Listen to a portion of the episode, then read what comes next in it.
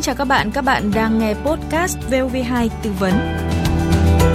Thưa quý vị và các bạn, theo thống kê từ Bệnh viện Bạch Mai, hội chứng ruột kích thích hay còn gọi là đại tràng co thắt là bệnh lý có tỷ lệ mắc cao nhất trong số các bệnh đại trực tràng ống hậu môn, chiếm khoảng 83%. Người bệnh thường gặp phải nhiều triệu chứng phiền toái ảnh hưởng đến cuộc sống thường ngày. Vậy làm thế nào để kiểm soát và cải thiện tình trạng bệnh đại tràng co thắt? Vị khách mời của podcast hôm nay là thầy thuốc nhân dân, Phó giáo sư tiến sĩ Nguyễn Duy Thắng, Viện trưởng Viện Nghiên cứu và Đào tạo Tiêu hóa gan mật sẽ giải đáp cho các bạn. À, vâng, thưa Phó Giáo sư Tiến sĩ Nguyễn Duy Thắng, à, xin ông cho biết là hội chứng ruột kích thích là gì và những ai thì sẽ dễ mắc cái hội chứng này ạ? Vâng, uh, hội chứng ruột kích thích, người ta còn viết tắt tiếng Anh tức là IBS, đó là cái tình trạng uh, bệnh rối loạn chức năng của đại tràng mạn tính.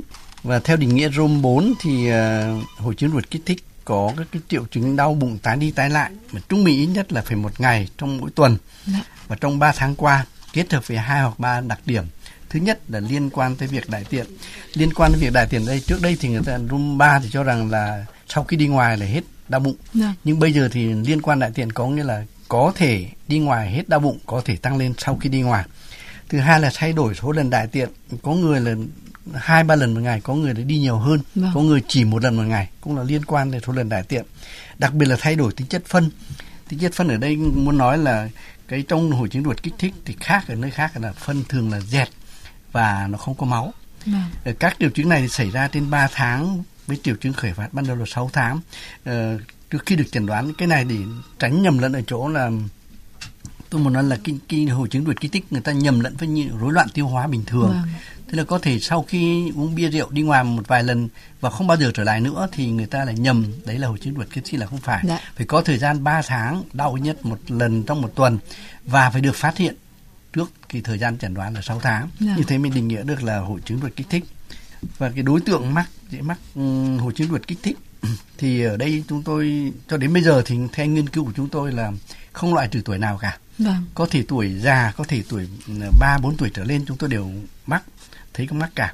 Và cái xu hướng mà trẻ hóa ngày càng tăng.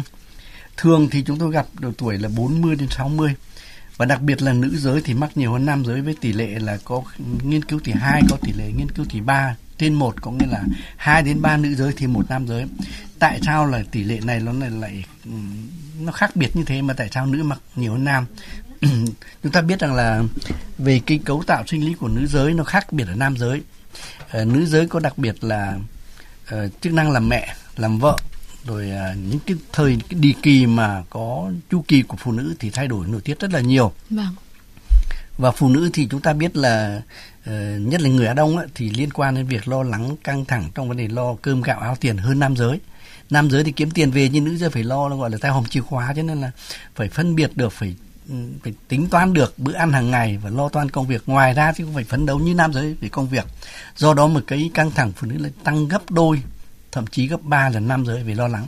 Rồi con cái học hành, cho nên là cái stress của phụ nữ tăng gấp đôi, gấp 3 nam giới. Và chính cái stress này nó liên quan đến cái trục não ruột. Và từ đấy thì nó dẫn đến cái hội chứng ruột kích thích ở nữ giới tăng nhiều hơn là nam giới những người bị stress tinh thần thì lo lắng, uống nhiều cà phê, bia, rượu, rồi ăn nhiều đồ chiên rán là những người hay bị mắc nhất. Một số nghiên cứu cho rằng là những người có công việc lao động gián tiếp như là ngồi văn phòng, bàn giấy, rồi là không liên quan gì đến vấn đề là tay chân trong lao động thì có tỷ lệ mắc bệnh là cao hơn. Và đặc biệt là ở những người mà sống ở thành thị thì có tỷ lệ mắc bệnh uh, hội chứng ruột kích thích là cao năm hơn hơn nông thôn. Lý do cũng dễ thôi bởi vì uh, ở thành thị nó cái hội chứng là gọi là hội chứng đô thị ấy, nó tăng lên.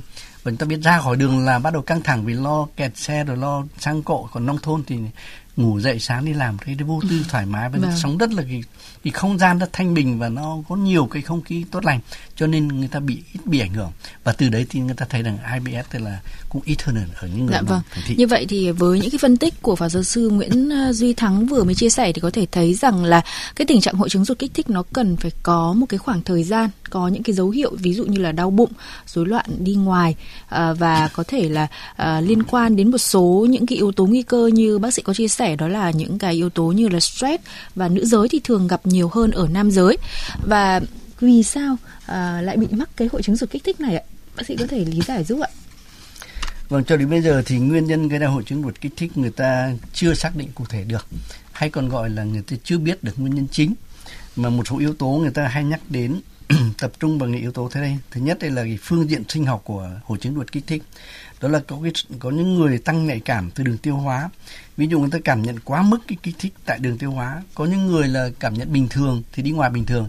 Có những cảm nhận như đang lo lắng stress cái là bị thắt ruột lại và à. có thể đi lỏng ngay lập tức, vâng. đau bụng thứ hai là sự thân phân bố thần kinh ở đường tiêu hóa có các cái sợi thần kinh hướng tâm người ta là cái trục não ruột á nó cũng thay đổi tùy từng người và cái ngưỡng cảm nhận đau của từng người nó khác nhau cho nên đấy là nguyên nhân thứ nhất thứ hai là sự rối loạn vận động thì có những người vận động như tôi nói là buổi sáng ngủ dậy vì chu kỳ sinh học là 5 giờ đến 7 giờ sáng là ngủ trên giường xuống đất một cái là người ta có thể là đi ngoài ngay đấy là rất bình thường. Nhưng có người đấy như Mark vừa nói lúc nãy là đi ngoài liên tục Dạ. nên nó là bất thường vận động. Và cái thứ hai là co bóp. Co bóp có những người là co bóp rất đều đặn nhưng có người là nó nhất là người già thì nhu động được nó kém đi co bóp không được mà thành táo bón. Có những người vì đi lỏng nhiều quá thế nên cái bóp nhiều tổng phân nó nhiều hơn thì, ừ. thì co bóp cũng không đúng thứ hai là sự điều, điều chỉnh bất thường của cái cái, cái nhu động ruột theo trục não ruột. Thứ ba là sau một nhiễm khuẩn đường tiêu hóa tôi lấy ví dụ là ăn bữa ăn thì là có những người bị uh, nhiễm khuẩn nhiễm độc đi lỏng một thời gian có những và để lại hậu quả là dai dẳng có những người thì một lần là hết. Và thứ ba là cái mà tôi muốn nói nhiều nhất đây là cái vai trò hệ vi khuẩn đường trí của đường ruột.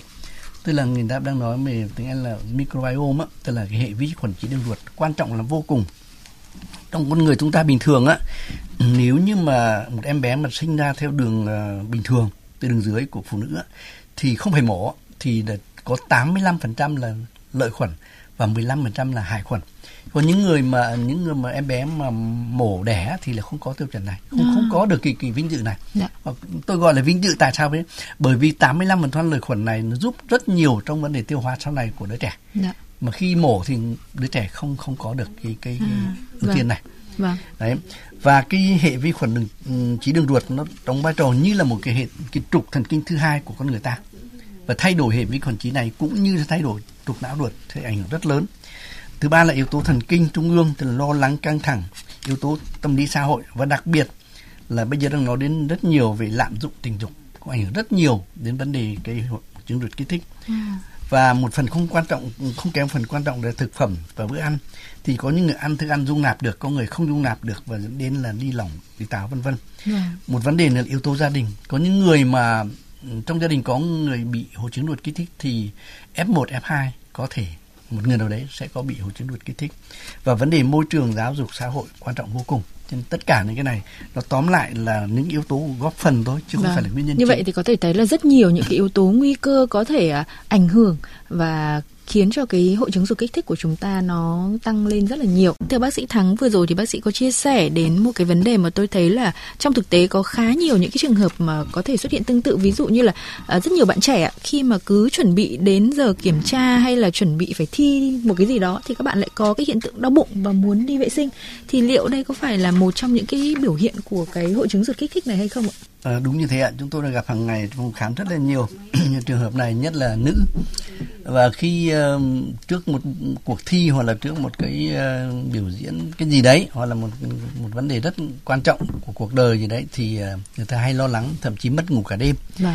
và khi như thế rồi thì người ta cái trục não ruột nó điều chỉnh cái cái cái hệ thống đường ruột của mình nó rất là nhanh nhạy Ờ, khi mà căng thẳng thần kinh thì nó lập tức điều khiển ruột non ruột già của mình. Có những co thắt nhất định và bệnh nhân cảm thấy đau bụng. Đau bụng lập tức là khi cái phân nó sẽ bị nhão ra vì nó có bóp nhiều quá mà phải đi lỏng. Và khi đi rồi thì nó sẽ tự hết và khi hết căng thẳng thì nó tự hết chứ không để lại hậu quả gì và nếu ta lặp đi lặp lại như thế thì người ta thường hay nói đến vấn đề là hội chứng ruột kích thích do căng thẳng thần kinh. Vâng.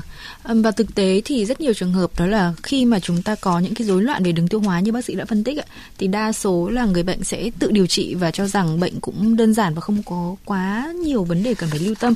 Tuy nhiên nếu như mà những cái trường hợp của hội chứng ruột kích thích nếu như chúng ta không điều trị đúng mà chúng ta cứ để kệ như vậy thì uh, sẽ có những cái hệ quả như thế nào? Cái hội chứng ruột kích thích là liên quan đến nhiều như tôi nói là trục não ruột về hệ thần kinh về về hệ vi sinh đường ruột nếu mà người bệnh tự điều chỉnh được mà tốt á thì không sao tuy nhiên nếu mà không điều chỉnh được thì phải đến bác sĩ khám để loại trừ những bệnh khác đã. Vâng. Nếu mà không, chúng ta phải quan niệm là bệnh này không phải là bệnh ác tính. Tuy nhiên để lại lâu dài thì có những ảnh hưởng. Tôi lấy ví dụ là nó giảm rất nhiều đến chất lượng cuộc sống. Nếu mà bị đi lỏng kéo dài không điều trị thì sẽ mất nước.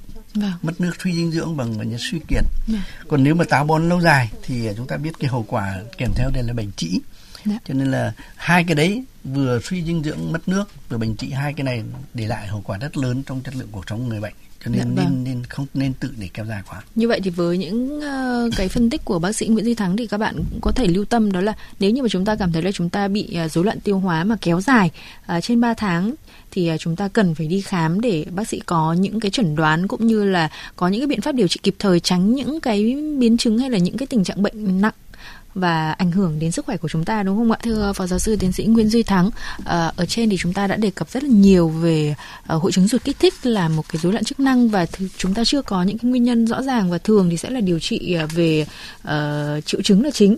Vậy thì uh, khi nào thì người bệnh sẽ cần phải um, có những cái can thiệp về y tế và để giảm thiểu được cái tình trạng này của mình? Vâng, um, nếu mà cái can thiệp y tế thì uh, ở đây chúng ta nói nó, nó hơi trầm trọng một chút. Thực ra là nó không có gì lớn lao cả. Điều trị can thiệp y tế tức là điều trị bằng thuốc hoặc là can thiệp bằng phương pháp nào đấy để giúp bệnh nhân hết bệnh. Được. Vâng. Nhưng mà điều trị ở IBS thì nó có khác. Thứ nhất ý, là điều trị phải xác định là không điều trị khỏi bao giờ. Vâng.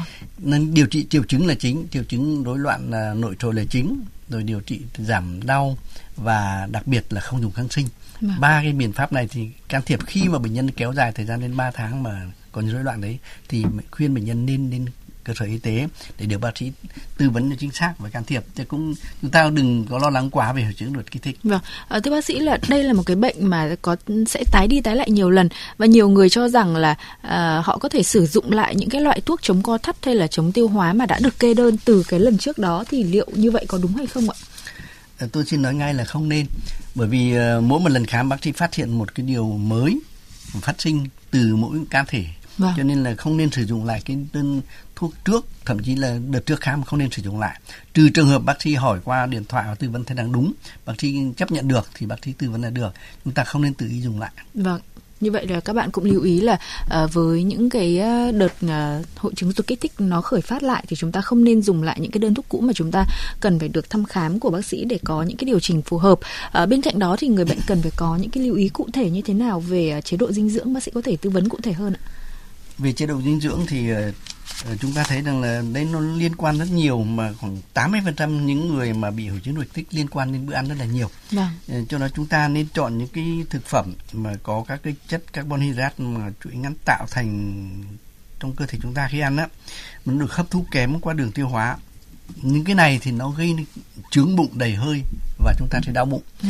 cho nên chúng ta ờ, đầu tiên chúng ta phải lựa chọn ví dụ đơn giản nhất là bắp cải xanh này ừ. họ bắp cải chúng ta nên ít sử dụng đi bởi vì dạ. sinh hơi rất là nhiều chúng ta nên uh, sử dụng chất có sơ có hòa tan trong cả rau non ví dụ như là mùng tơi rau lang khoai lang khoai tây vân vân rồi uh, gạo lứt gạo cám thì những cái đấy nó nó dễ tiêu hóa dễ tiêu hơn và không bị táo bón và không bị lỏng và nên ăn những cái thịt ví dụ như da cầm da súc với cá đồng là chủ yếu dạ. chúng ta đồ tanh chúng ta hạn chế đi Vâng, à, vâng. vâng, như vậy là những cái gợi ý rất là cụ thể của bác sĩ Thắng à, để có thể giúp được các bạn là điều chỉnh cái chế độ dinh dưỡng của mình hàng ngày là cũng đã có thể góp phần giảm bớt những cái tình trạng uh, hội chứng ruột kích thích có thể khởi phát đúng không ạ? Rất là cảm ơn bác sĩ. À, thưa quý vị và các bạn, một chế độ dinh dưỡng hợp lý, tập thể dục thường xuyên và tránh căng thẳng stress là biện pháp hiệu quả để có thể phòng ngừa hội chứng ruột kích thích. Tuy nhiên khi thấy các dấu hiệu như là rối loạn tiêu hóa xảy ra thường xuyên ảnh hưởng đến chất lượng cuộc sống thì các bạn nên đến các cơ sở chuyên khoa để được thăm khám kịp thời Đến đây thời lượng chương trình của bạn sống khỏe đã hết. Một lần nữa xin trân trọng cảm ơn thầy thuốc nhân dân, phó giáo sư tiến sĩ Nguyên Duy Thắng đã tham gia chương trình. Cảm ơn quý vị và các bạn đã quan tâm theo dõi. Các bạn vừa nghe podcast VOV2 tư vấn. Xin chào và hẹn gặp lại.